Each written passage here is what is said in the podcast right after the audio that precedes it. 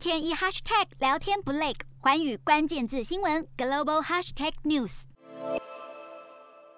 洪都拉斯准总统秀马拉亲中立场引发与台断交风暴，他副总统人选纳斯拉雅二号亲上火线表态。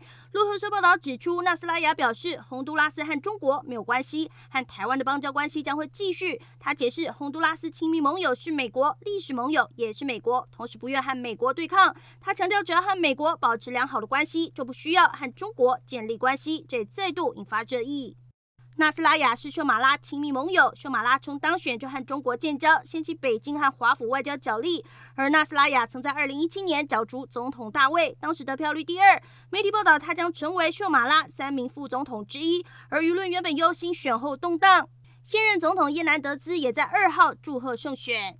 耶南德兹表示，他已经成立交接团队，方便新政府及时接掌职务。他也预定在明年一月二十七号移交政权。